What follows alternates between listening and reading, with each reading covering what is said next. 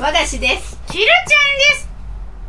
今日は和菓子の仕事シリーズ第2弾。いくよ。で第2弾何話すんだっけ？ほら誰もが知っているテーマトークでの大胆な話だよ。あそうだった。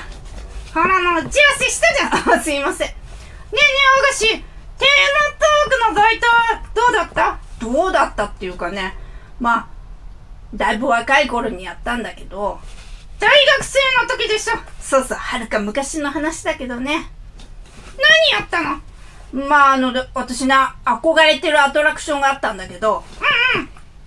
憧れてるアトラクション？そうそうそう。それで仕事できたの？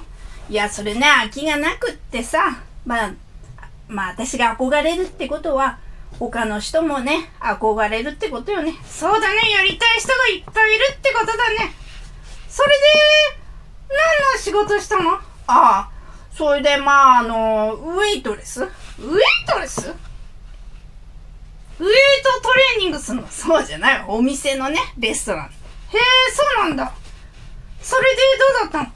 まあどうだったっていうかほら私さうんその頃はねうん。あまあ人前に出るのさ苦手で。え？人前に出るのが苦手だったの？そうそう。今どんどん前に出てんじゃん。だから若い頃はね。あそうだったんだ。それで？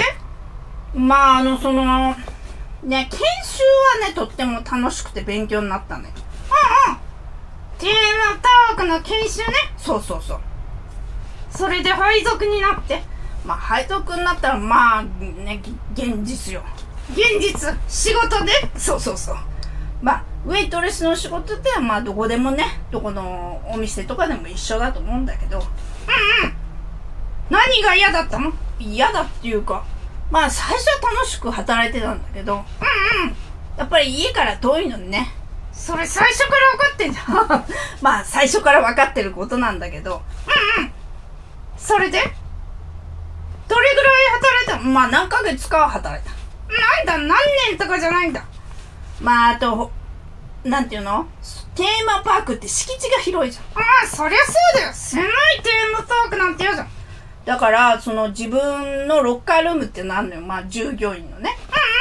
そっから自分のその職場に行くまでが遠いわけ。そりゃそうだよね。まあもちろん近い人もいるわけよ。その人の職場によってね。うんうんうんつまり自分が働くところがロッカーから遠くて嫌になっちゃったんだね。いやまあそれもあるけどね。うん、うん。